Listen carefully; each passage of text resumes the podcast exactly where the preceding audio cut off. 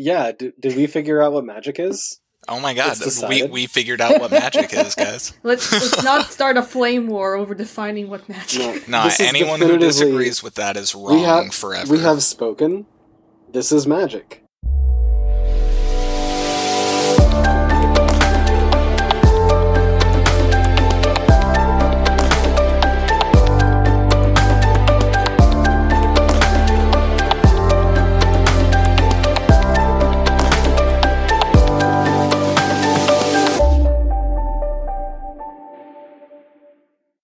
Welcome to Worldcasting, where we discuss real made up things. I'm your host for today, Adam Bassett. I'm a UX and UI designer at Campfire Technology. I'm a game designer with Smunchy Games, and I do some writing and editing here at World Building Magazine. Today we're going to be discussing magic. Again, we've touched on magic a couple times through previous seasons. First, I think just about magic in general, and then we did a whole episode on magic ecology. Now we're going to kind of talk more about magic systems specifically. But if you're interested in those other things, go check out those episodes too. Then you can come back here or vice versa, you know, whatever works for you. So today, joining me for this one, we've got a little bit of a different cast. Joining me are Cathy, Imachinate, and our special guest for today from the Writing Cartel, uh, a Discord server who we partnered with a while ago, Devin Pigman. Uh, would you guys mind introducing yourselves? Sure, I'm Cathy, the overprepared GM and a writer with World Building Magazine. I spend, I'd say, the majority of my time trying to raise three kids, but also I do web project management. I'm currently working on a Latinx fantasy tabletop RPG and co hosting a world building workshop series for the Dominican Writers Association. Howdy! I'm a also known as Ianara Natividad. I am the managing editor here at World Building Magazine and an editor at Paizo, and I also freelance write on the side. I'm uh I'm glad to be here. And I'm Devin, a member of the Writing Cartel. Uh, I am an aspiring writer, nothing published yet, but you know, we still like to dream.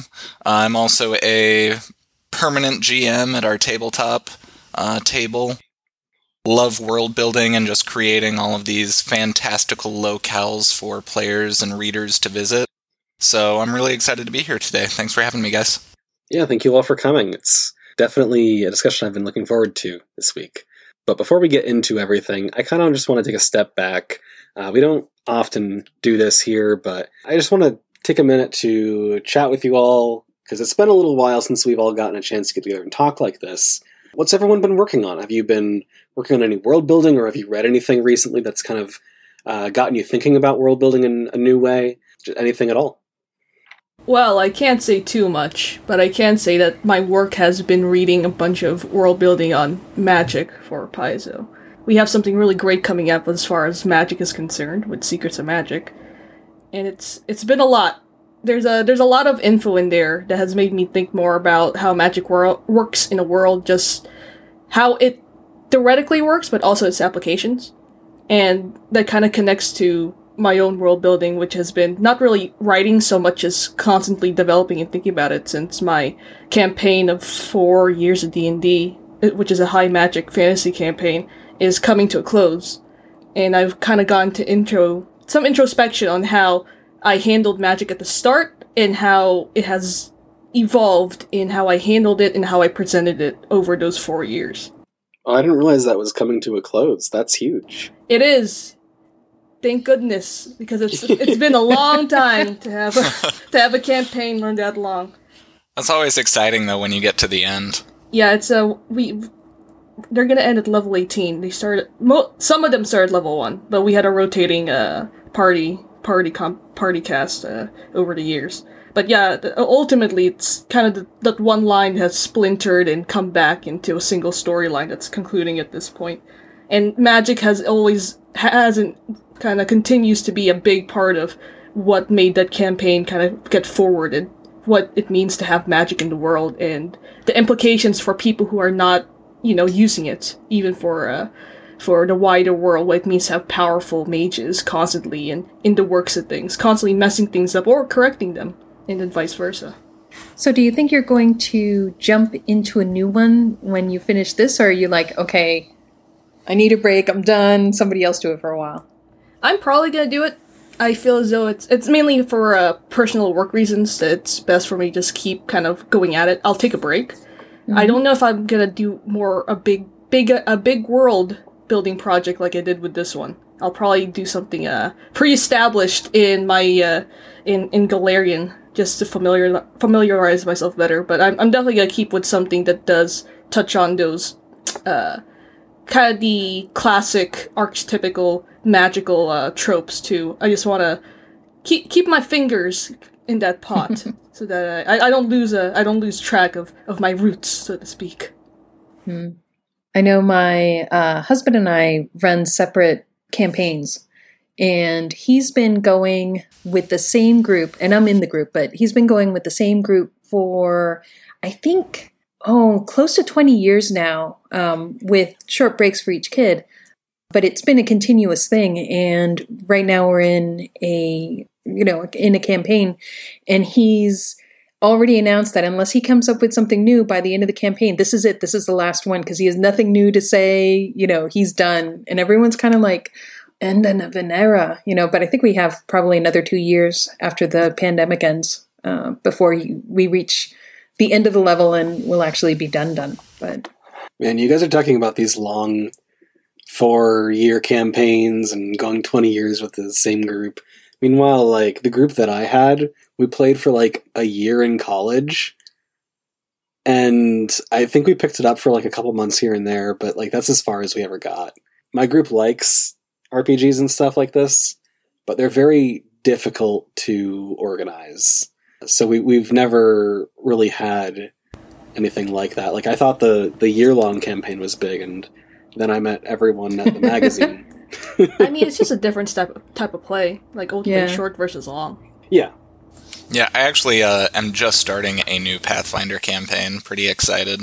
And d- due to popular request, they're making me continue with the world that I created for the last one. So I'm having to deal with, oh, there's a time gap, and now I have to go and redevelop things and talk about how everything changes in the few years since the last campaign. So it's a lot of fun, but I know there's so much stuff I'm going to forget until it comes up.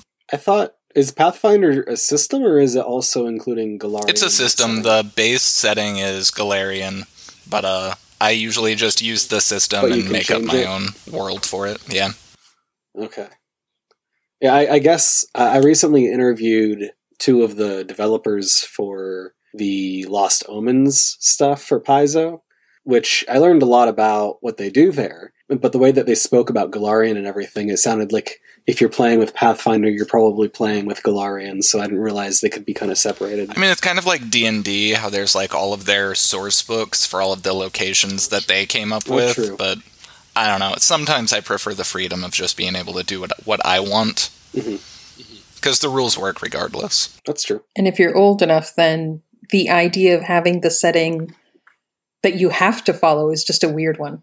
You know. Is that a newer development or something?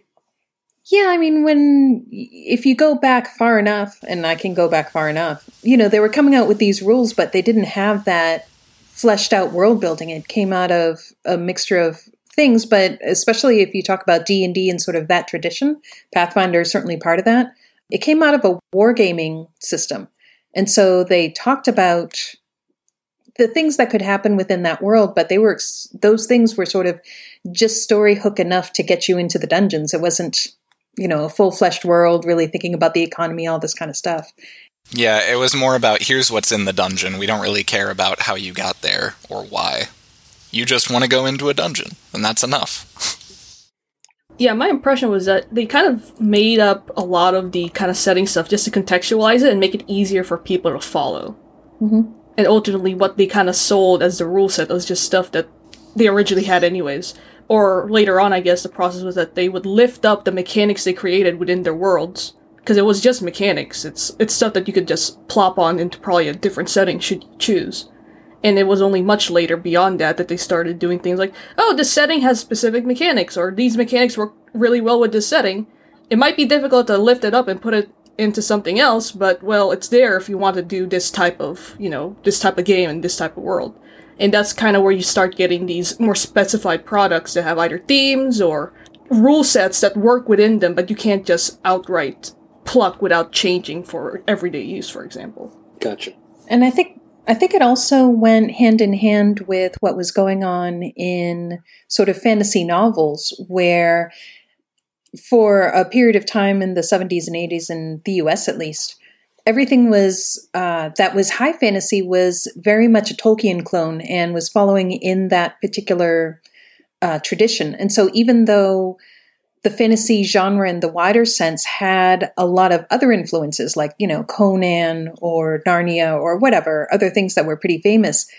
Once Tolkien came out, that made everything else different. And then when Shannara came out in sort of late 70s, early 80s, whenever it was, that was the first big mass market, you know, they're making New York Times bestseller list. They're they're actually making more money than the science fiction uh, ones and getting to a broader audience. And so that established what a fantasy world was in a very concrete way. And it seemed like everybody was redoing those for a while.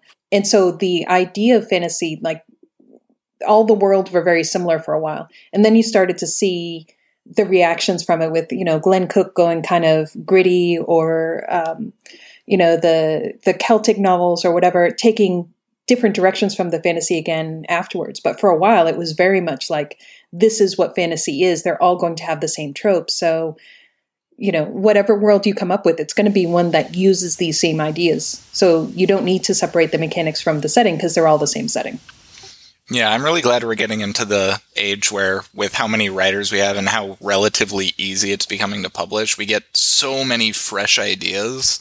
Like, every author seems to have their own way of how they want to talk about magic and how their world is special. And like it doesn't always work, but I love the novelty of some of it. It's really refreshing after a while. I've personally found as far as like making magic special, it's it's not I'm not even trying to create a system anymore. I'm not trying to come up with rules. I'm just trying to wait, think of ways to innovate how to contextualize it within my world. Because I think it's there's like a point where you can keep making systems and you can keep adding rules, and it comes down to having to explain those rules or having to make people understand those rules. And pe- these uh, your audience will likely have preconceptions from other systems that can make that can either make that uh, easier, but I find that if you're creating truly something new, it can actually make it difficult for them to kind of start really absorbing what you're trying to do. That's freshly different from however hundreds, thousands other magic systems, spell casting ways, etc. there are. So I like to just make it more of like narratively why how is this handled differently than how it would from let's say one form of fiction to another because spellcasting is like in so many pieces of work in so many works but you can probably think of a, a few that stand as to how well they handled for example just the way spells are handled how many different ways is it kind of uh, contextualized in their narratives and kind of given weight or not. Yeah, and that discussion on kind of prior experience and outside influences and all that, that can be really important, not just for, you know, individual magic systems, but, you know, if we look at the other parts of the work or of the work as a whole, you know, that's why when you are doing a query letter or trying to describe your work to someone else, uh, you might use those outside influences or similar stories to try to give a person a quick idea of what you've made. Like, I'll bring in some of my personal experience with game design. Uh, I mentioned to do that for Smunchy Games. I do basically like their card games are what I design. So when I'm describing something to someone else if it's like their first time playing or if I'm just explaining the different things that I've made.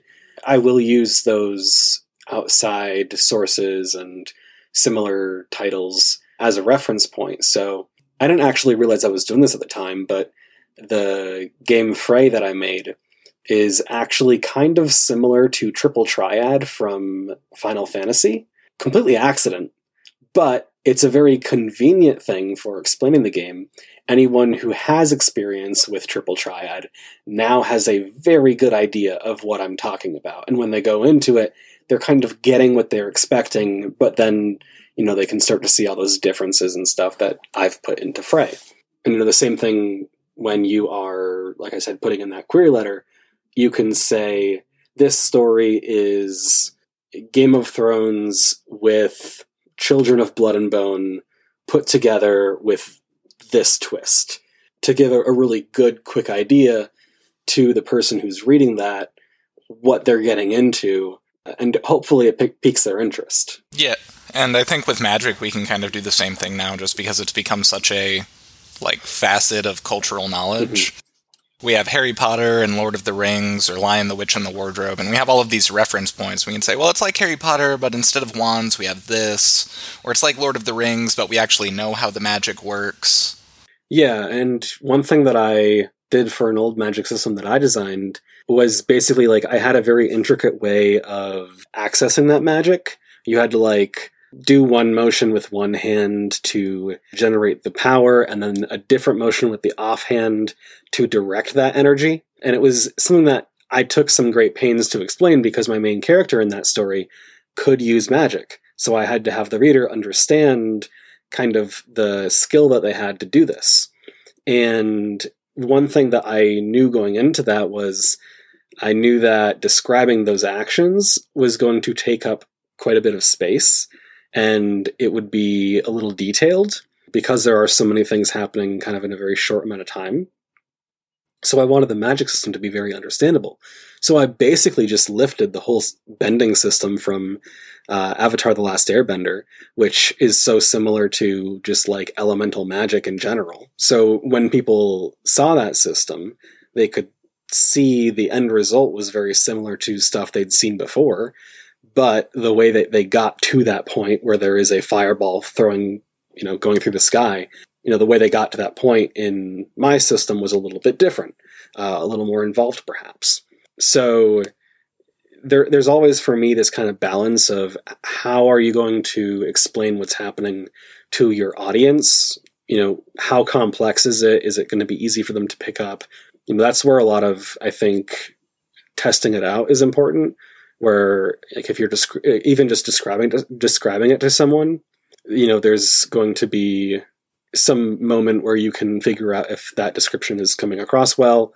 If you have some writing it's really great to have that shared with someone and get a beta reader and see if you know once they read it did they get confused at any point, etc. Oh yeah, because it's super easy for me to understand everything I write, but then I have other people look at it and they're like, "I have no idea what you're trying to say here," and it's like, okay, well, thanks. Yeah, I mean that, that's just general advice, I suppose, which you know can be applied here, but I think it's I think it's especially important when you're talking about magic because magic is a thing that doesn't really seem to exist in our world.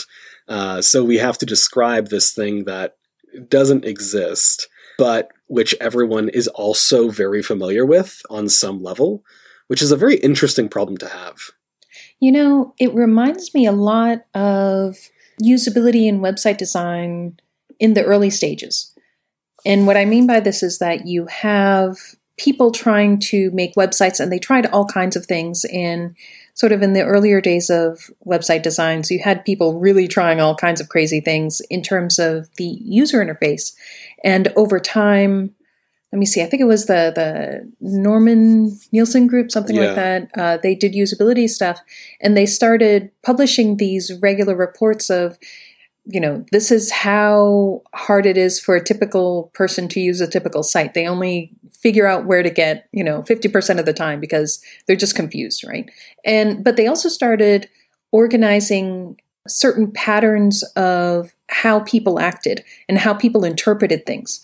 And over time that helped the industry as a whole sort of coalesce on common patterns. And so, you know, if you're setting up a shopping cart, there are these things that are commonly used and these patterns of setting up the interface and, and uh, iconography and stuff like that.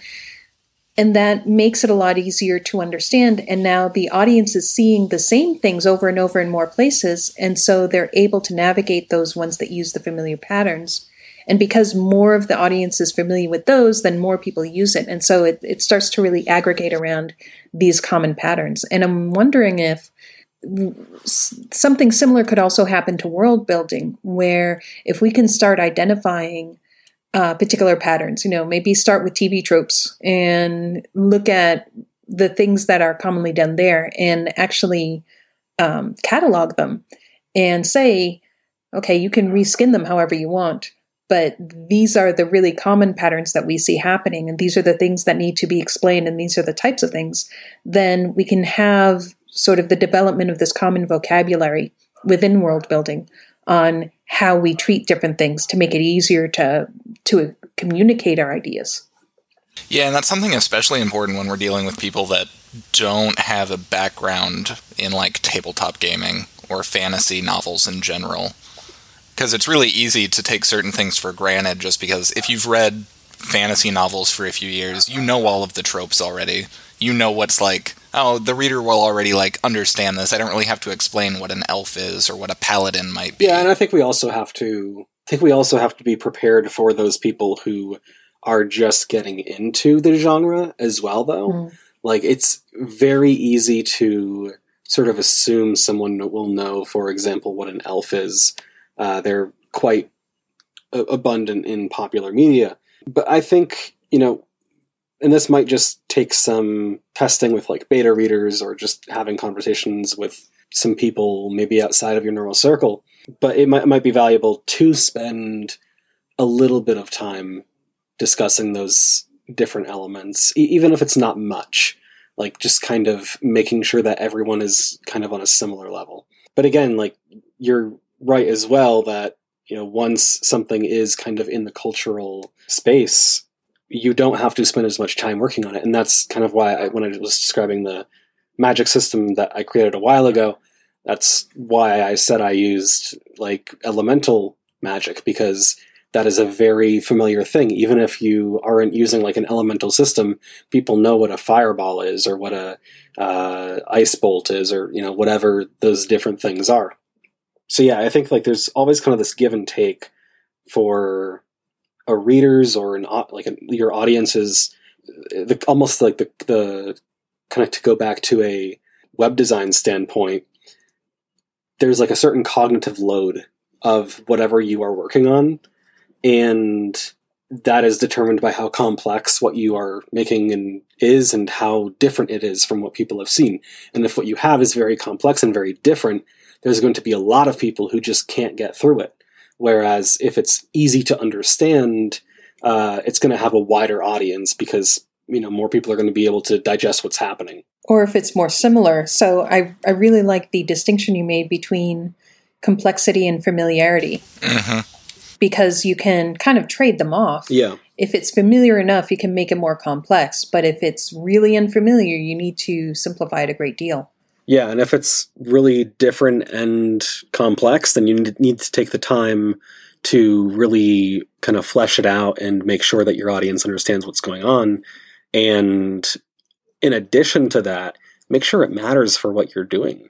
Like if you're writing a Mm. story about political infighting within this country and you have this really complex magic system all about catching flies I don't know, something totally unrelated. Not really relevant. Yeah. it it might not be the great the greatest example, but like the the point stands if the complex in this case magic system does not apply to the main story, then why is it there? hmm Well, and it's kind of like if you go back to Avatar, it's like well, he didn't start with all the elements. We had to learn that as we went. He didn't get the Avatar state until it was relevant. The energy bending thing came at the last second once it became relevant. We weren't just given, like, oh yeah, this is a fully powerful Avatar that can do everything, try and keep up. Yeah, and I guess to kind of continue this vein of thought, when we get to The Legend of Korra, which is the sequel series to The Last Airbender, we do get a character who has the majority of all the elements mostly under control.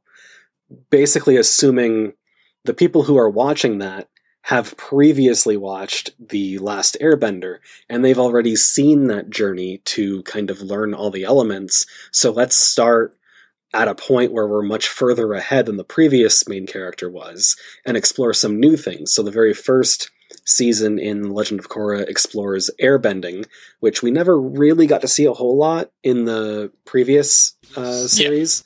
And then after that, you get into like the spirit world and uh, you know a variety of other things that really weren't given as much time or really explored at all in uh, the Last Airbender. So that was a really clever way, I think, of kind of taking what the culture understands, uh, which is this magic system that we kind of at a base level get because it is that elemental, you know, water, fire, earth, air situation. Plus the fact that it's a sequel series to something else that the new audience of this new show probably has at least seen some of. I do think it's important to note that we are at this point the discussion is kind of taking on the veneer of a narrative of a story and of writing Mhm. because Oh, yeah. world building doesn't always include that necessarily. It can, uh, but there is creating the system for the system itself. Very true. And there is, if you think about it, games are pretty much like that. Like D and D's magic system is its own thing. It can have a story to it, but ultimately, what's gonna mostly matter to the players is, oh, what can I do with it? And sometimes it doesn't necessarily always need a narrative. It's fun to add something to it. For sure. Uh, just just just want to throw that out there that yeah you can oh if you're writing for a story contextualize it but if you're if you're creating for the sake of creating well that's that's an entirely different beast of uh, mechanics and details that is also fun to uh fun to discuss Yeah. Yeah, at that point, you just need to know how many fireballs you can throw a day. You don't really need to know uh, how you learned how to make fire. I don't know. I, I really like those magic systems in you know in games where it's it's not a linear narrative. You're not being told the story, um, but where they marry the the mechanics with the world well enough that there's a context to it, you know, and there's a reason why magic works the way it does. Um, so that way you can fill in the gaps because there's no there's no lore book or setting book that is large enough to encompass an actual universe. There'll always be things that they choose not to cover. And so if you can get a lore book that explains things well enough and, and communicates the ideas well enough that you can fill in the details for yourself, then that's perfect. And I like that a lot more than sort of the ones that give you the the here's the the, the things that you need to know but not really understanding how they fit together or where you would put your own stuff inside it. Yeah, and it mainly just depends on like what you need the magic for. Like if it's for a story, obviously you need that context and you want to know the history and even if you don't tell everything to the reader, it's important to have it grounded in something that resembles your reality for the story. But as a pure gameplay mechanic, I think yeah. Yeah. If it's in a game, the most important thing is is it fun, and then you kind of work from there. That makes me think of the of a, like a chicken and, and the egg or chicken before the egg which came first. Uh, in this case it's did the narrative come first that spawned the mechanics or the mechanics come first and spawned the story? And either or can work. I think either or uh, has been done as we as we see with D and D, where it's like, oh yeah, it kind of started as mechanics first, and then they added the story, and then you have kind of the narrative, the storytelling perspective, where you're writing a book and you're thinking, well, I'm gonna write the story and then come up with how it works because that's what's relevant. It's just it, it differs on the approach that you're going for and your ultimate goal with whatever it is you're working on. Well, I think now is probably as good a time as any. You know that we're discussing uh, magic systems in a little more detail now. Uh, I'd kind of like to just go through and talk about with all of you some of our favorite magic systems and why we like them. What you know do we think makes them successful? You know, purely as a, a magic system, like it, it could be part of a story or a game or whatever. But yeah, I'm just curious what everyone's favorite examples are. I'll go ahead and start with um. I immediately thought of The Witcher's magic system, or at least the Witcher magic way, because it's not like in the show necessarily. I'm I'm speaking for the show mainly because I haven't read all the books. In the show, you don't really get like, oh, these are the exact same rules, but you get general rules like, oh, to do magic, you're taking you're taking like energy or life away from something else to do it. So always keep that in mind. And there's stuff that's like forbidden. You can't you can't really bring them back, or you have to give you give you give up a part of yourself in order to get great magical powers, etc. It's like that give and take sense to magic that gives it the uh gives it reason to the ex, uh to the potency of it because magic in the Witcher world can literally level areas, uh, just warp reality beyond uh, what anyone else can do in, in that setting. But there is a massive cost to it, especially for those who are not who are not knowledgeable of how to do it. It could have uh, catastrophic results for them. Yeah, I think one scene that does that really well in the show, without spoiling anything, I think, there's a scene where you see what happens to some of the students in Aretuza who don't make it all the way, and how they kind of give back to the school, which I think is a, a really good example, aside from the obvious one where the, I think it was like the plant or something gets kind of disintegrated. It was a good example of kind of like how nothing is wasted, everything kind of feeds into the system. Nothing is free. And it's also great from like a world building or story building perspective because you have the penalties for it built in and those penalties and the negatives that come from using these awesome powers it's is what can help motivate the characters a lot more or just motivate the world as a whole. Like not everyone can do magic because not everyone has the skill or not everyone can pay this price.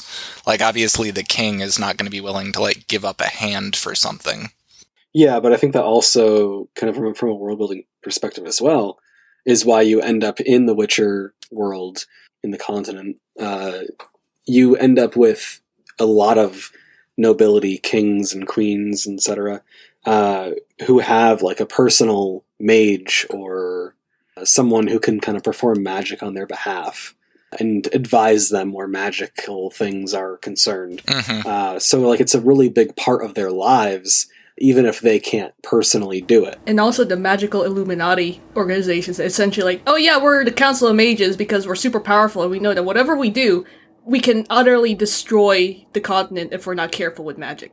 It's like that understanding of the extent Mhm. and the breadth of what they can do and the implications of what happens if if mages do as they please. And it, it would be, uh, in their belief, destruction, like mute, essentially assured destruction for whoever's involved, which would be just their their world for for what for lack of a better term. Yeah. So how about you, Adam? What's your favorite? Um, I would have to go with four magic systems from the Powder Mage trilogies by Brian McClellan.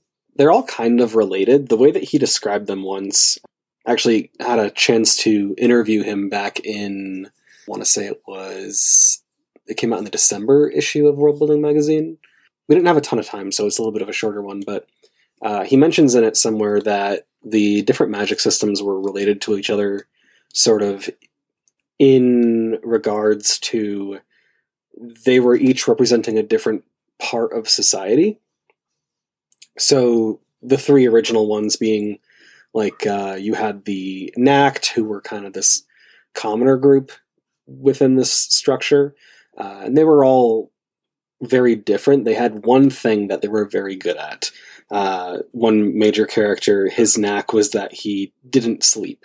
It, not that he couldn't, he just didn't have to. He never got tired. He made a very good personal bodyguard.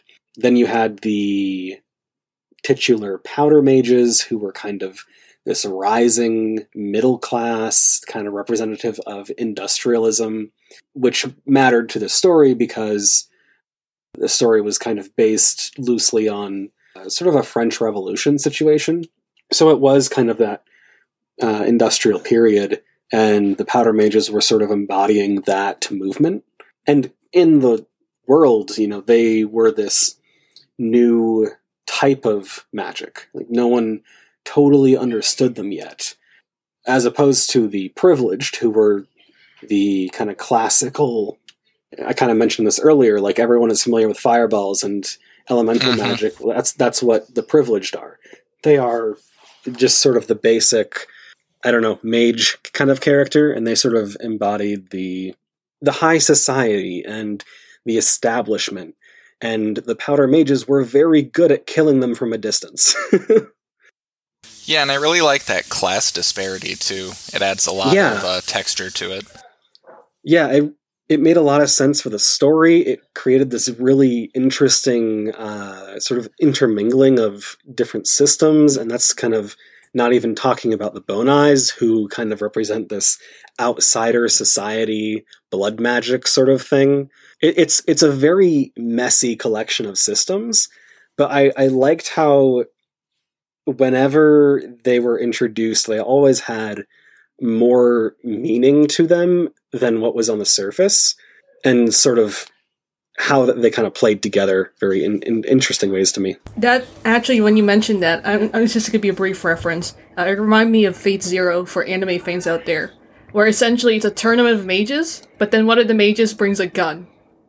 And is extremely effective at killing mages because he Oh just my God, he combines have to Hell look that yeah. yeah he combines magic with his bullets and he just he utterly destroys a mage by stopping his ability to uh, spoilers stopping his ability to cast magic with a bullet essentially and it's like wow that is literally That- that bring also a gun to a magic of, fight uh, Black Clover, where the main character's only ability is that he can swing a sword Yes. really hard, and he he- and he can cut through the magic. So it's like, haha.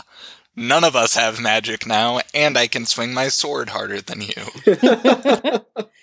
You know that I guess we're it's making all of us think of things, but that reminds me of a lit RPG series that I read recently.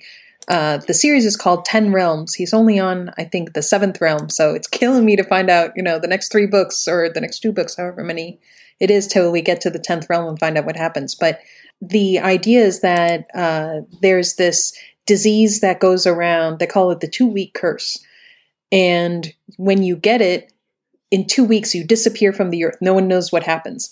But in the meantime, you start being able, like all of a sudden, you have stats and stuff, and you start being able to get stronger. And these two soldiers get the two week curse. They know they only have two weeks to get out of it before they disappear. Who knows what's going to happen? And so they're getting ready. They're getting as strong as they can. They get all their supplies.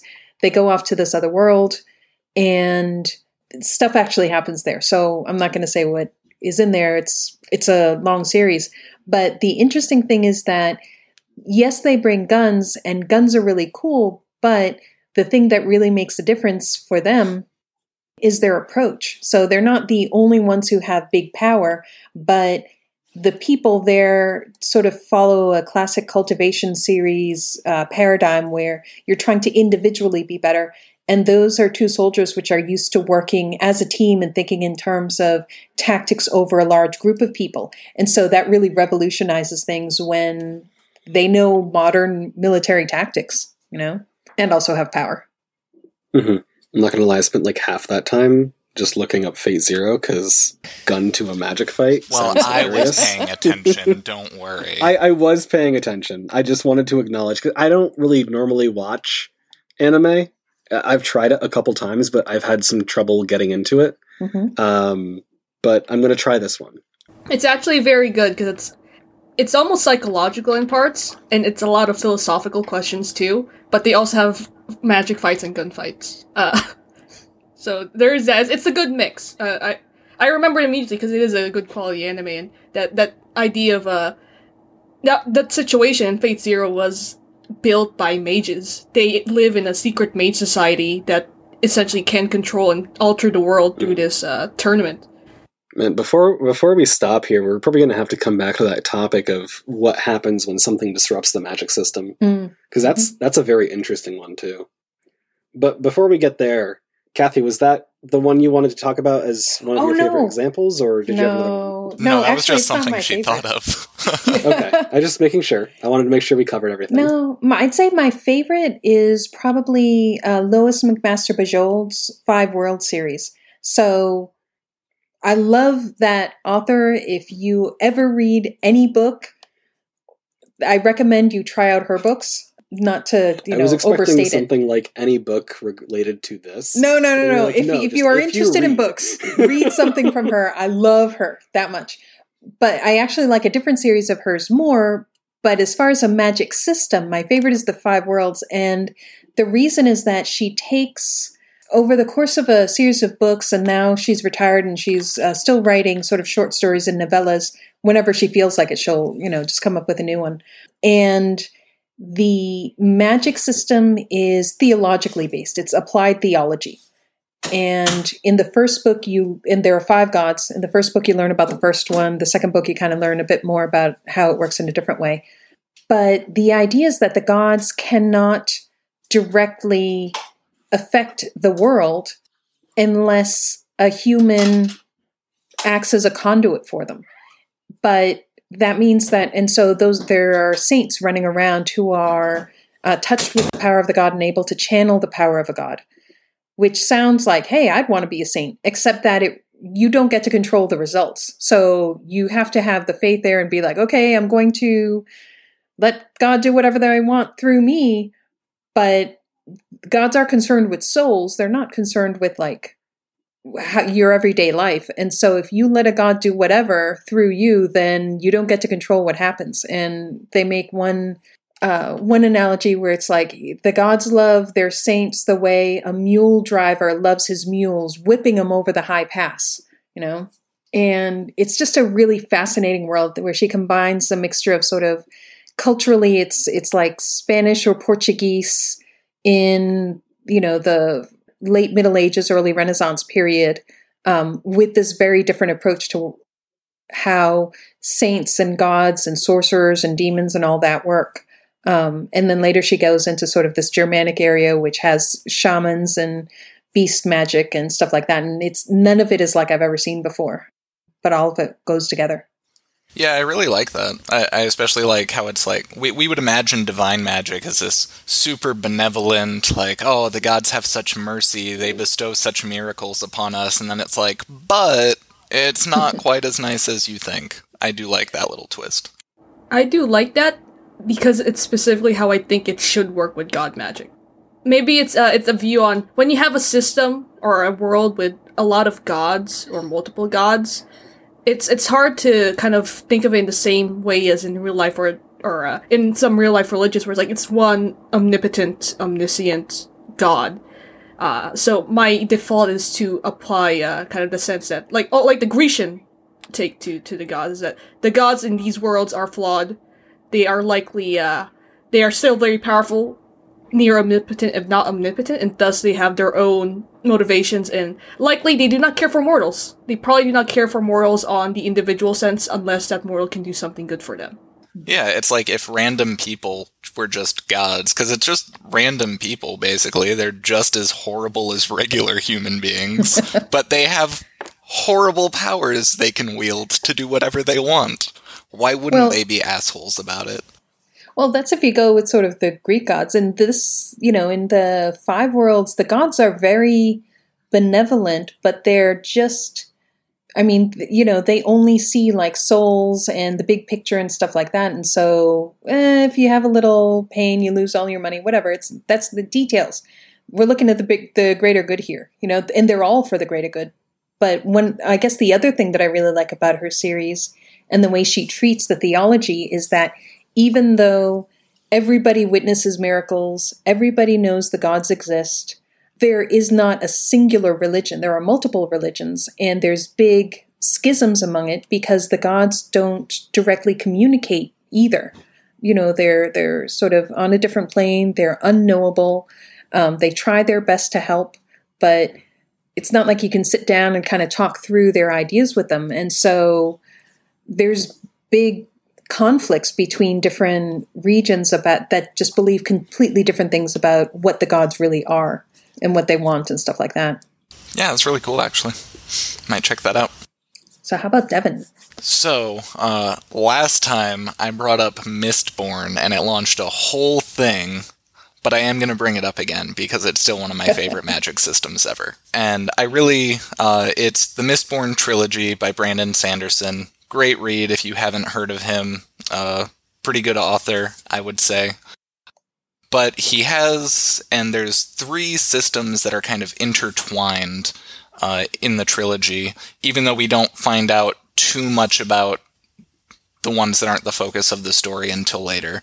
But it's ingesting metal and burning it to gain abilities for a short burst of time and it's either like physical enhancements like an increase to your speed or your ability to see things or hear things or it can also be like you can push and pull on people's emotions to make them feel how you want them to or you can uh, like push and pull on metal that's around you to like move around and fly through the sky. And there's this disparity between someone who has all of the powers and those who are just stuck with like one that they have to make do with. And so there's this nice dichotomy between like the ultra powerful and then the like people, the relative commoners, even though they're never really common because of how rare these powers are. And it just, it's a very interesting power struggle and very like political revolution esque as you go through the series. And I just really love how the system is laid out very well. And you can almost like write down the exact rules for how these abilities should work. And then the author still comes out and says, Yeah, but you didn't think of this, and this is actually a twist that p- turns the whole thing on its head, and nothing is quite what you thought it was. And I think it's a really interesting balance between like the hard magic, soft magic that we t- that you guys have talked about on here before, where we do have those hard rules, but when you have creativity behind it, you can do things that you didn't really think were possible before.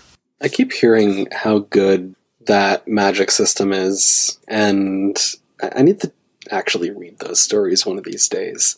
I've been I've got a little backlog that I need to get through first, but we'll get there one of these days. It sounds very neat. Like basically I feel like a big takeaway to that is like being able to surprise your audience, you know, if you've got one, by using a magic system in a creative way that they might not have thought about can be really impactful even if it's things that they understand already. So yeah, that's that's really cool that they're able to make that happen. Yeah, and I think the author is really good at making you expect that you understand everything and then revealing how little you actually understood about it without breaking any of his own rules. Yeah, I'd say Brent, Brandon Sanderson definitely has some of the most creative world building that I've ever seen. And the thing that kills me about him is I've read a few different um, sort of series that he's written, and each one is like, oh my god, that's the most creative magic system I've ever read. Right. And then I read and the I next one. That's another of the most ideas. I know it's usually you'll find someone and they come up with this super amazing, creative, no one's ever thought of it before magic system, and that's their thing. Like they've they've had that one series, but he's like, oh, that's what I did on Tuesday, but now it's Wednesday. It's time for a new magic system that no one's ever heard of before. It's just nuts. Yeah, you're definitely right. And he publishes like one or two books a year minimum. Like I do Mhm. not know how the man insane. survives. on pure creativity, apparently. So something else that I thought was really cool that he did is he released Warbreaker for free, which is you know one of the books he's written has a, of course a very creative magic system, and yeah, he's he released it for free for every you know beautiful cover art, the whole thing. Mhm. You know, so other people could get a chance to read his books, and he's like, I think this is. You know, people complain about piracy or whatever, but I think this is going to be better for me in the long run, and I'd rather do this and have them get a chance to try me out and then if they can they can come back and read more of my stuff can we go back to what is magic do we have uh, an agreed upon definition of what magic is Doubtful. I mean, I think it depends on the context of what you're doing because it's going to be like e- even let's say within games for a moment, the magic system for one game is going to be different than another. In some it's going to be destructive, like in the Witcher games for example. You can throw fire and gusts of wind and stuff like that. But then you've got I would say kind of a pseudo magic system in Portal where you are solving puzzles by creating pathways uh, and using like the momentum of falling in one direction to jump out this portal. Well, and I think even though some people might get angry, but I think a lot of technology in video games that we see is basically magic. We just don't call it that because we put a nice little sci-fi paint of code on or coat of paint on it and then Yeah. all of a sudden it's just no, we're future technology. But really it's it's just magic.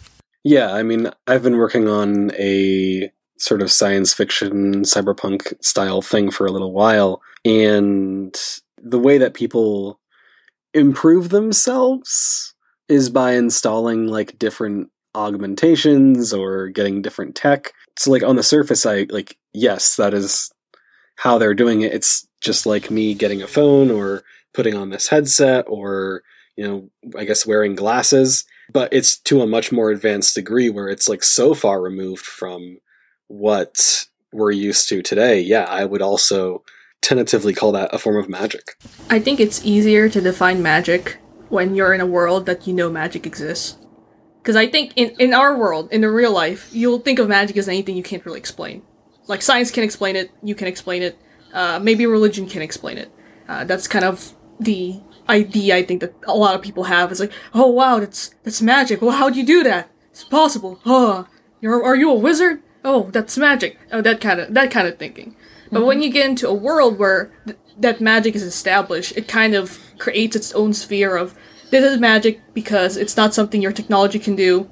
It's not something you're. Uh, it's not something you can do naturally, and you know that is derived from either this energy. And in that case, there are situations where people will falsely attach magic as like a descriptor to something that they simply don't understand. But in when an assistant actually has it, you can say, "Oh, it's magical because it gears off spellcasting. It gears off, let's say, uh, mana or ether or life force. It's things that uh, there is either an understood or maybe not so understood means of manipulating it to create what is normally impossible beyond other means.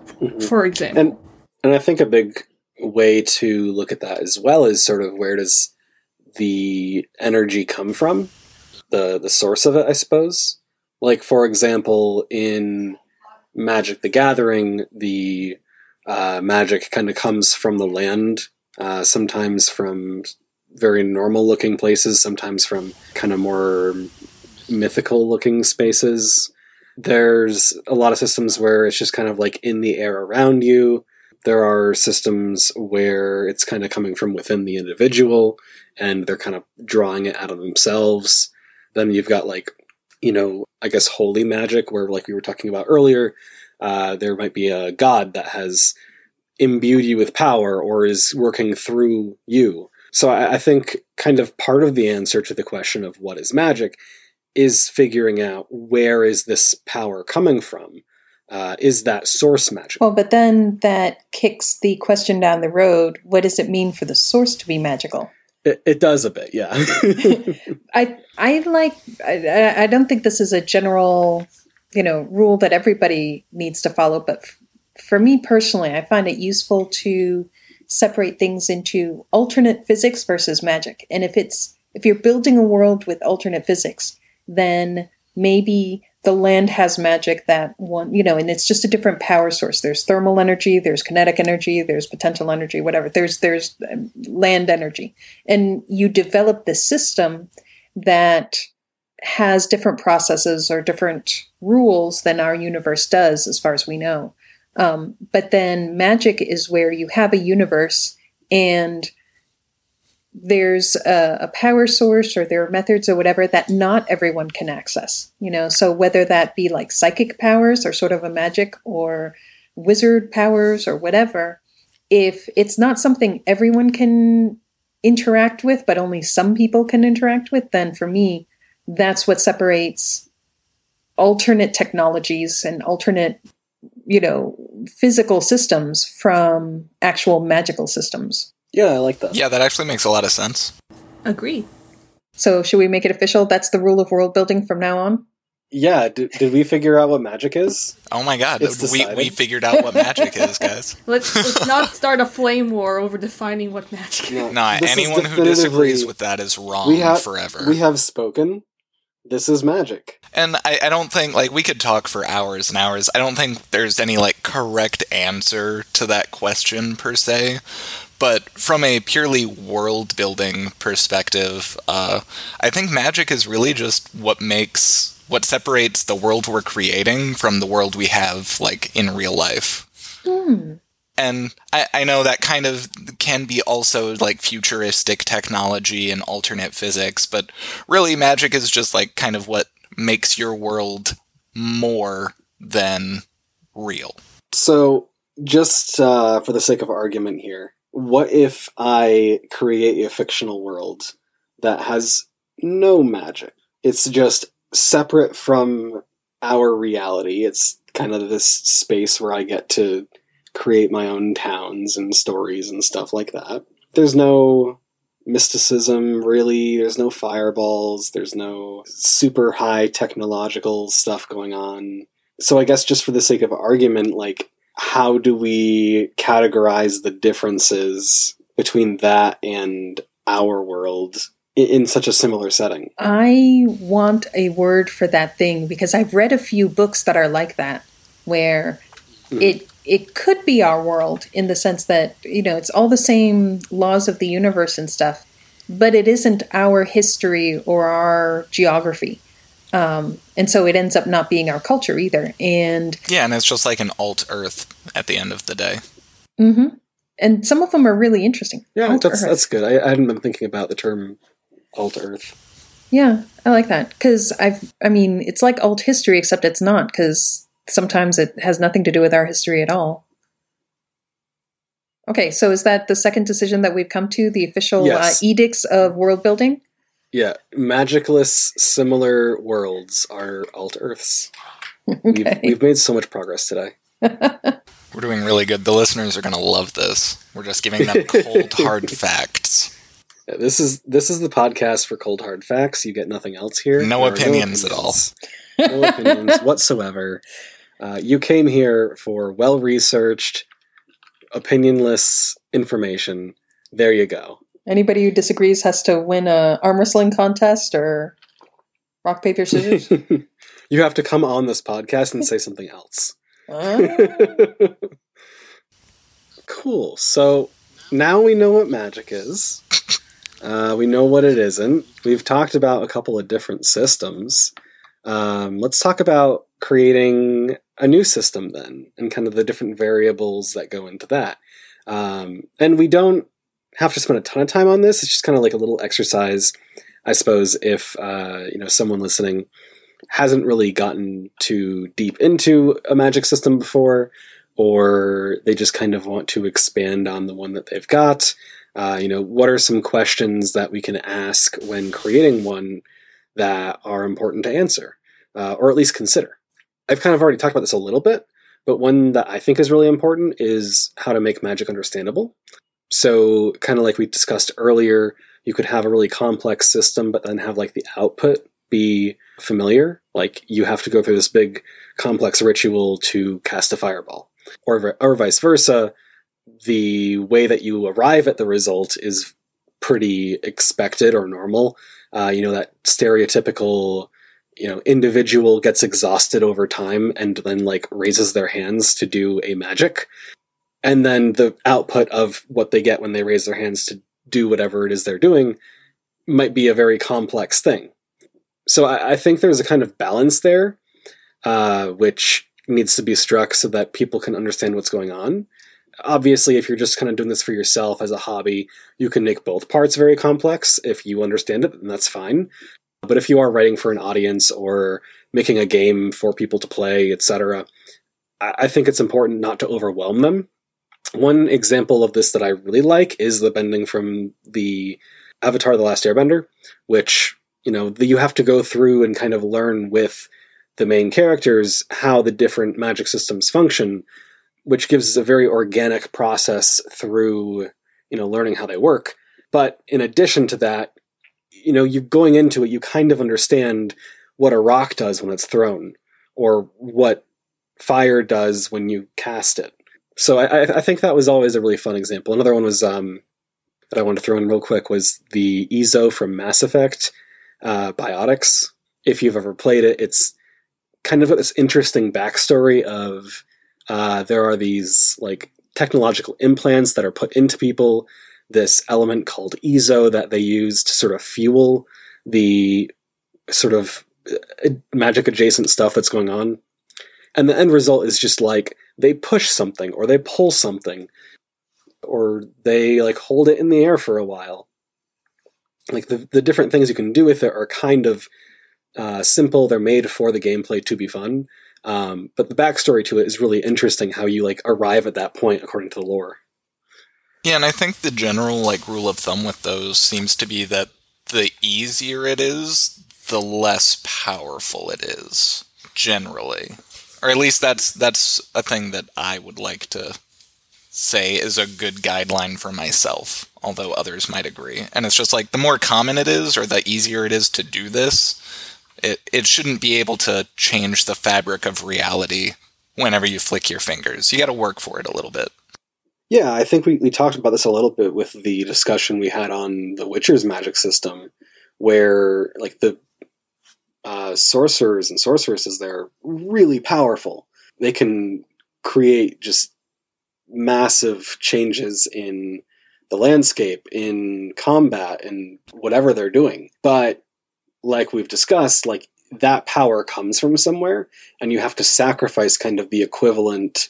We're getting into some Full Metal Alchemist territory here for a second. Hey, that's also a really great example of a magic system, though. Yeah, where they're actually very similar. Where you like have to take something from somewhere, like the materials or the energy of one thing, and like convert it into something else. I, I do think it just applies a lot of magic systems in general. There's that Mhm. idea of a cost and commensurate cost to it. At least the magic systems that you can kind of harder define how they work. Yeah, and whether that's like you're selling your soul to some patron to gain warlock powers, or you're studying for years and years and years to be able to light a match with your mind, it's like you got to put in the work to get these consistently good results out. And Yeah, I feel like Full Metal Alchemist and The Witcher do also do that really well. yeah, and I, I think I think that's a big part of how you make the system understandable is you show where the magic comes from, whether it's like you said, studying like I don't know Harry Potter, where you see the students going to classes, um, or you know someone forging a bond with uh, a demon or something. Like these are all very uh, distinctive ways that they access whatever power it is they're getting, and by experiencing it with the character, you know, if it's a game or a story that has a narrative like that, then it makes it easier for the audience to kind of follow along. And I think beyond just understanding, though I completely agree that it makes it easier to understand, there's also the thing of making it compelling as a magic system. Making it something that people really stick and dig their dig, dig their things into because oh, there's more to it that I can now read into and Yeah. really involve myself and understand. And that is something that shows up particularly in uh, gaming, not like tabletop gaming or video gaming. People, that's how people get to like optimizing. Oh, it you can't you don't really get as much of the lore. As like oh this is how where you get your spell slots. But here, here are your spell slots. This is the cost. And that's when you get players that really kind of just start thinking how can i make the most of what i have? Or what cool things can i do within the limitations of so and so Yeah, and it's and- kind of that uh, concept that just translates between narrative focus and then applying it more mechanically as well. Of course there's things that kind of do both but that was Yeah. Point of it I definitely agree with that. Like when a magic system is built in a way where the people using it are just super powerful, I kind of start to lose interest. Like I'm going to probably make a very unfavorable opinion or sorry, I'm going to probably say a very unfavorable fact here because this is a fact-based podcast, No opinions. but there are no opinions. I will preface this with I have not seen many episodes of Dragon Ball Z. I've only watched probably a dozen, roughly. Uh, I genuinely tried to get into it with some friends, and we started the first season, started from the very beginning and going through it. But I only made it six in, and I didn't continue after that because I was just very bored. Um, basically, it was just a bunch of very powerful people shouting and punching stuff and the power scaling only ever went up and there never really seemed to be a cost to anything. So i just kind of lost interest very quickly watching this show because i kind of just like knew everyone was always going to rise to some challenge more or less. And the things that they were doing never seemed to cost anything. Like and if it did it didn't stick. So um to play devil's advocate, you don't watch Dragon Ball for the lore and world building. oh I, I know that becomes very obvious very quickly watching that yeah show. um i just think it's a good example of it's a very you know simple, I guess, and easy to understand system where people do a thing to get strong, and then punch each other through rocks and stuff or whatever. And there, there's never any kind of balance, which you see in some of the other things that we've been talking about, which just made me lose interest. Since since we're talking, uh, since we've we've uh, opened the floodgates of anime, and Devin mentioned this series earlier. The next, like, kind of my contribution to what I think is important when thinking about magic system is uh, I'm going to mention Black Clover. Black Clover does have a magic system that is for for an anime, I think it's relatively fleshed out, like how things work. It's actually really well written for like an yeah. anime or manga based magic system. I really love yeah, it. it. Yeah, it's like a, everyone has their own special magic that they're essentially that that's their thing. It's kind of built into them. It reflect a lot of it like it reflects them. It's who is who they are in many ways, and they use it. They do it by learning spells that's in their grimoire, and their grimoire's just magic. Doesn't really get too much into it, but it's always there when they're doing something. But in that series, magic is really cool and it provides really good fights. It provides a spectacle, but it's definitely it feels more of a it's like a means to it's the means to showing that progression, the means to showing the hero's journey. Um, and that kind of goes down to my point is uh, what what is the magic going to do for whatever it is you're going to do, and that'll depend on your medium. Like if it was a story, what's magic supposed to do? Is it supposed to be this world shattering force? Is it something that's common enough that most everyone can do it? Like, what's the role? What is the role is it going to play? And designing a system based on what you intend for it as the writer. And of course, when you have a game, what is Magic going to play? Usually, it's going to be a player option, so it has to be extensive. It has it has to be extensive. It has to be fun, engaging, and understandable. Uh, going back to what Adam uh, mentioned before. And I also like just continuing the Black Clover hype train here. But uh the the characters like advancement and power is and they even talk about this in the series is it's all driven by conflict. So like the more you push yourself and the more you are in danger, the better chances you have of like achieving a higher proficiency and unlocking these new spells that can help you out. Even if it's not in the way that you like desperately need it at the moment it helps you grow as a person as your abilities grow. And i do really love that it's character growth equals power growth and it's not just like here's a new spell because it's a new season yeah i, I mean that sounds good i haven't seen it but and they they do a lot of training instances where they do that, and a lot of almost dying. Quite a bit of that too. Sounds about right. you know, I've been thinking about your initial question a second, a few minutes ago, where you said, "What is it if we're creating these worlds? What do we need to consider?" And usually we talk about hard magic to soft magic system as a sort of axis that we travel along. But it occurred to me there's this other axis that we could travel along, which is are we looking at a single cohesive system or is it are we dealing with magic as a, a bunch of localized systems? And lately, I've been getting into a series of books that treat magic as very localized. So uh, Martha Wells in her Raksura books, T. Kingfisher is writing a series right now where she does this, and what ends up happening is that they're very well defined. So they're sort of on the hard magic side of it, and you know exactly what's going on, but there are so many systems in the world that they don't bother explaining. And so as they're walking down the street, you have no idea what magic power somebody else is going to have because the world is so large that you just don't even know what magic is out there. You only know what your magic does. And so, you know, it's this, it, it doesn't fall along the hard versus soft. It's like a other axis entirely. Is it, is it all well described like Avatar, The Last Airbender, where it's a single system that everybody works through? Or are you dealing with one magic system in a sea of many and so it's just this, uh, it in, inserts a sense of wonder, I think, that you don't always have when the magic system is uh, unified.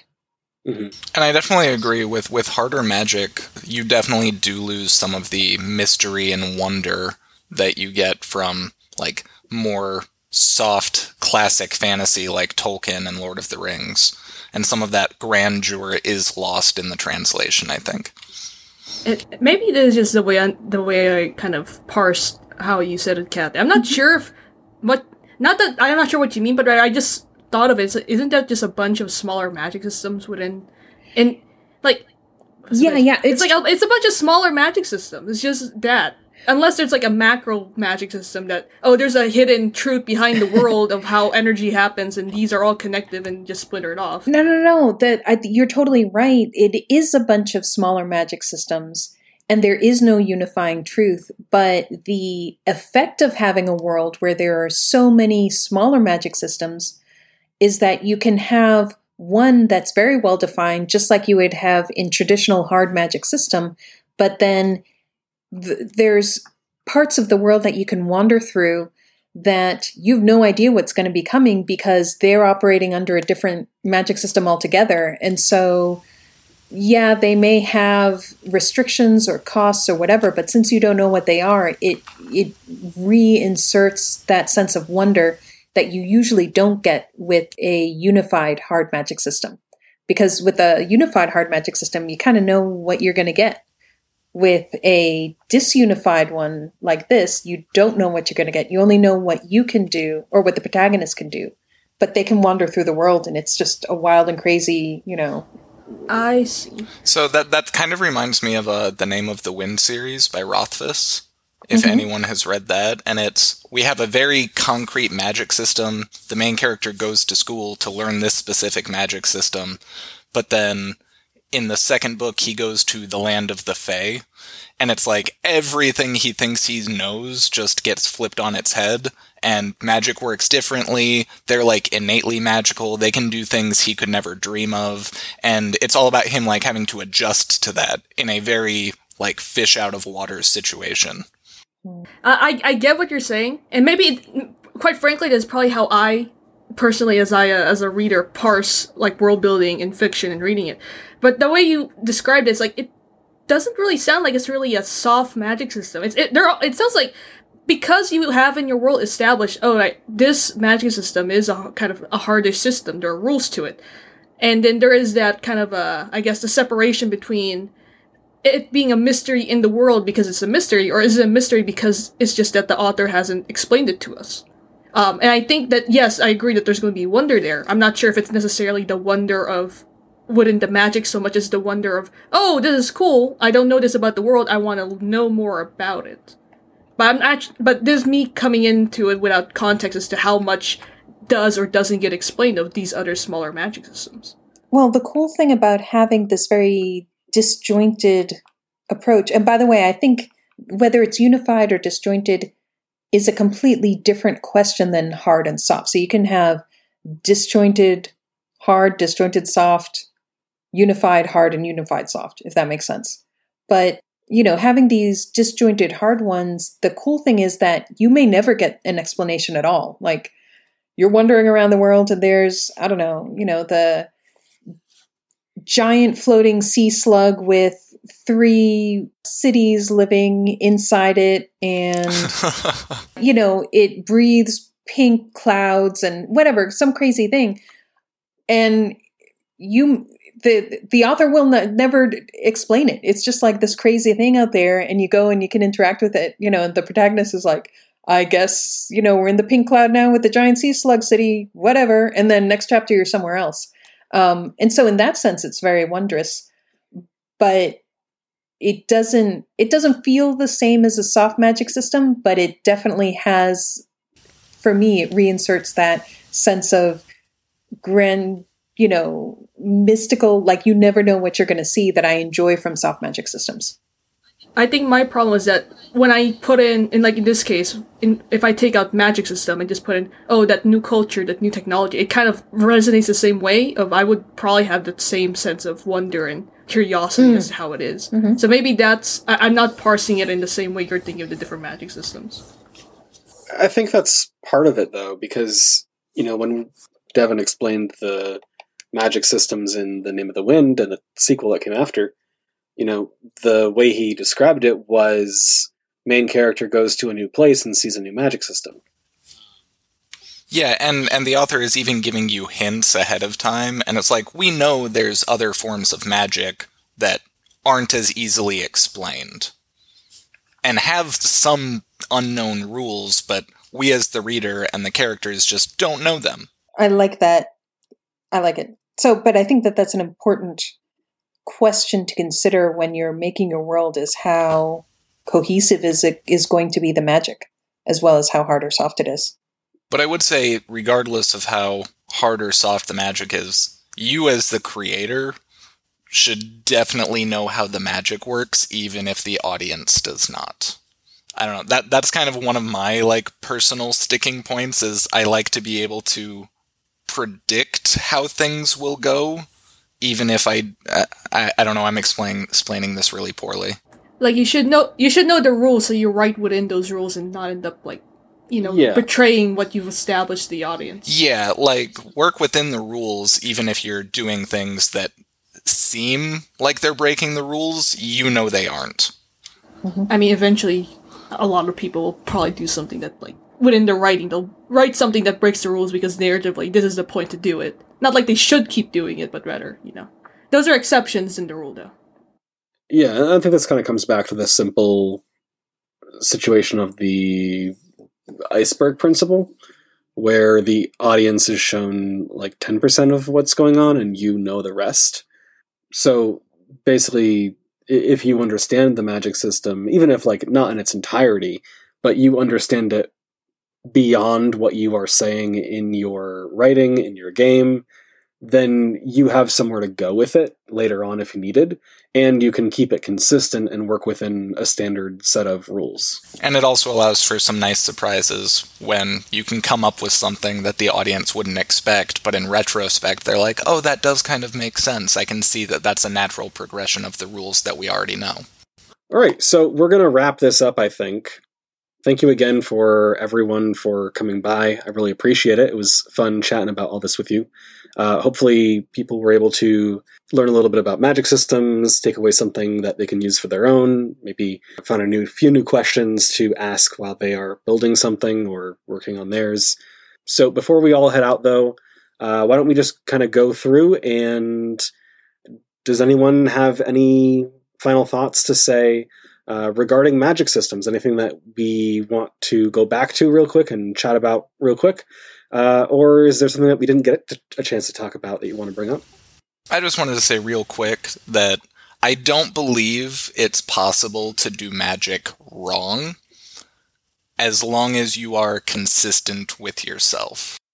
Like, th- it seems like there's a lot of options and there's so many different ways to do everything, and it, it, it can be really hard as either a world builder or an author or just content creator to try and, like, fit yourself into an easily digestible easily readable little this is how magic works. But as long as you know what you want out of it then i feel like it's really hard to do it completely wrong in a way that's not fixable I am still chewing on what Cathy said with the, uh, the unified disjointed the- axis? The unified, the unified disjointed axis, because I'm just thinking, that is an entirely new. I think, like, that, that's like a facet that can just drastically alter how you handle, uh, I think, other parts of your world. Building. yeah i also do if- really love that idea cathy. That's a great one to think about. Because now it's like it, you essentially just there was always a kind of power scale and like the uh, understanding scale that was hard and soft magic that that kind of folds into it but it feels as though that with that you just added a almost humanizing element to that magic because you turn it into something that is pretty much uh, akin to culture like a, a culture or region that there would be multiple cultures, multiple countries, uh, multiple facets of the society that would have to be constantly considered.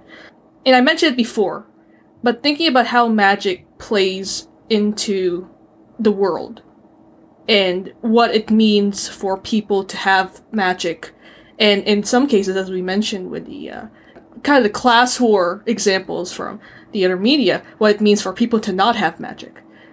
The problems that might arise from the, from uh, that situation and how people react, it makes for it can certainly make for a great story, But as far as like just wider world building, it's going to be ubiquitous. It's going to be integrated into how the people of your world live, at least the ones that you choose to focus your writing on. And that axis of unified or not just adds a level of depth to it, a depth to it that I can't quite wrap my head around. I just know it's deep. Well, I can definitely recommend some books that go toward the disjuncted side because they're that's what made me first start think of it. You know, like I said, Martha Wells in her Raksura books, uh, T. Kingfisher in her Paladin series, but there are others. For you also mentioned um, power scale, and I remembered the thing that I was going to mention that I didn't say is when I was first starting to read fantasy, I noticed that there were a lot of books where the protagonist kept getting more and more powerful throughout the series. And it seemed like that caused problems a lot of times in the narrative. You know, they would just get more powerful and more powerful, and the villains got more and more powerful, and they were scaling right along with it. And you'd see the same thing happening in tabletop games also, which, you know, I was playing at the same time. And now it seems like I'm reading more books where you have these characters getting more powerful, but the nature of the challenge changes. And so, you know, maybe in the early series, they're dealing more with um, sort of local problems and how do I get power. And then later on, they're dealing more with uh, I'm building a settlement and now it's more political and how do I uh, deal with things in kind of a different way. Now it's world ending and now it's a divine thing. And it's, if you're building a world to be played out or to tell a story over a long period, then think about how at different scales, how that's going to be different and not just more of the same, but actually different in kind. Yeah, I think that's a really easy mistake to make too, because in tabletop or writing, it, it makes sense that you're fighting bigger and badder people every time. But a lot of times, just changing the context of the conflict can do a lot to reinvigorate the story that's happening. It's like uh, world building wider versus world building taller mm-hmm. in a mm-hmm. sense. Yeah. Mm-hmm.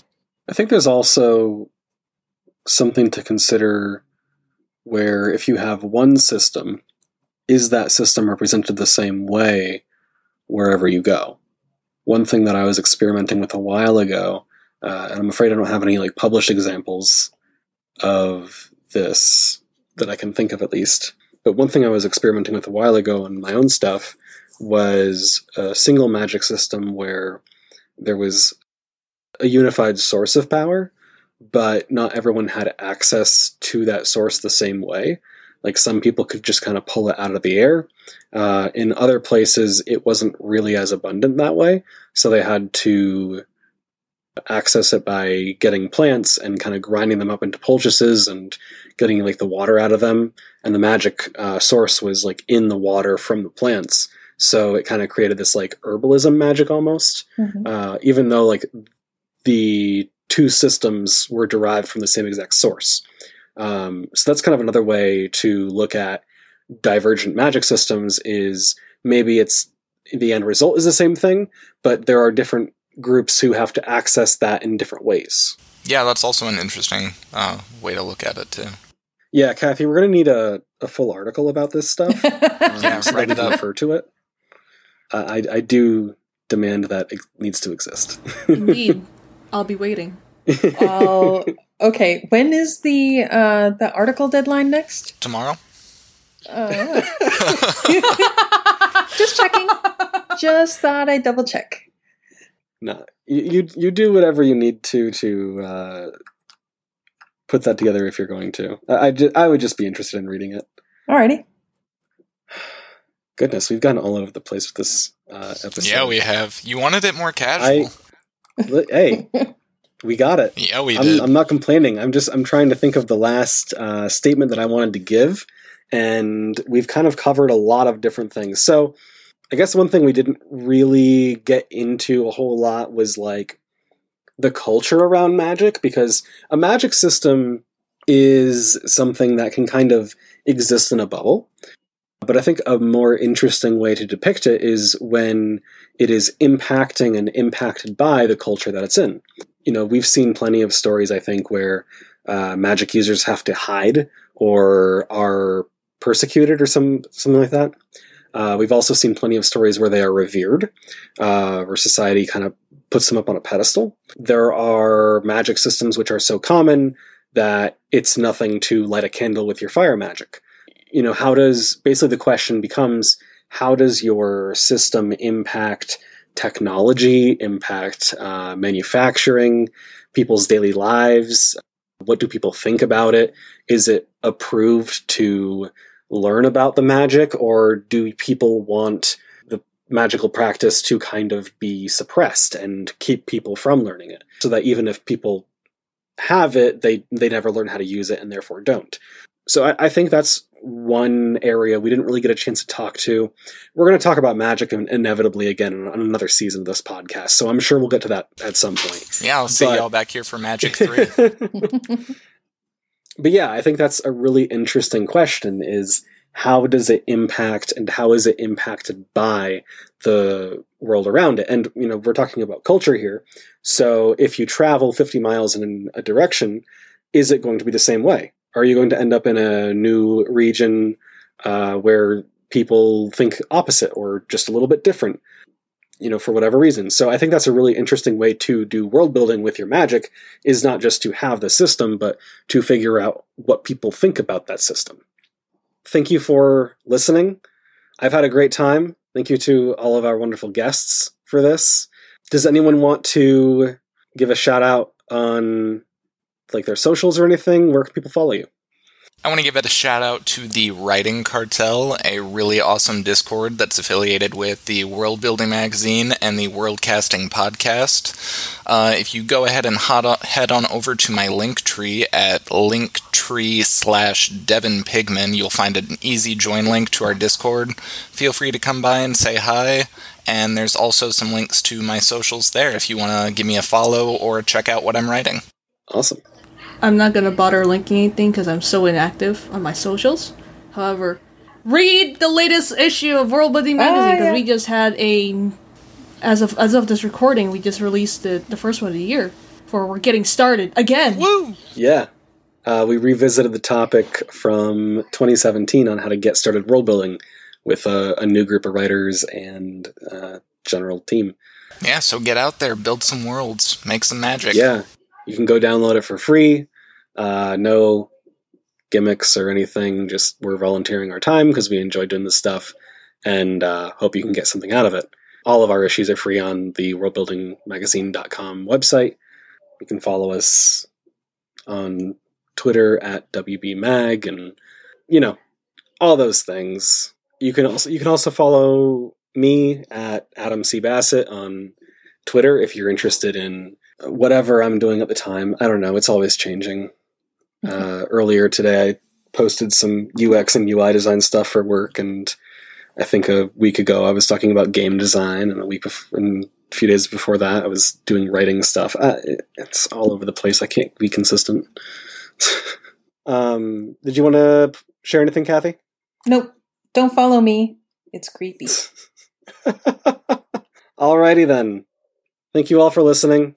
Uh, I've had a great time, and I hope you can take this and go do something with it. So until next time, thank you very much. You've been listening to the World Casting Podcast, an affiliate production of World Building Magazine. If you have any comments, questions, or suggestions, you can check out our website at worldbuildingmagazine.com, where you can also find links to all of our social media and our Discord server. This episode was edited by J.D. Venner.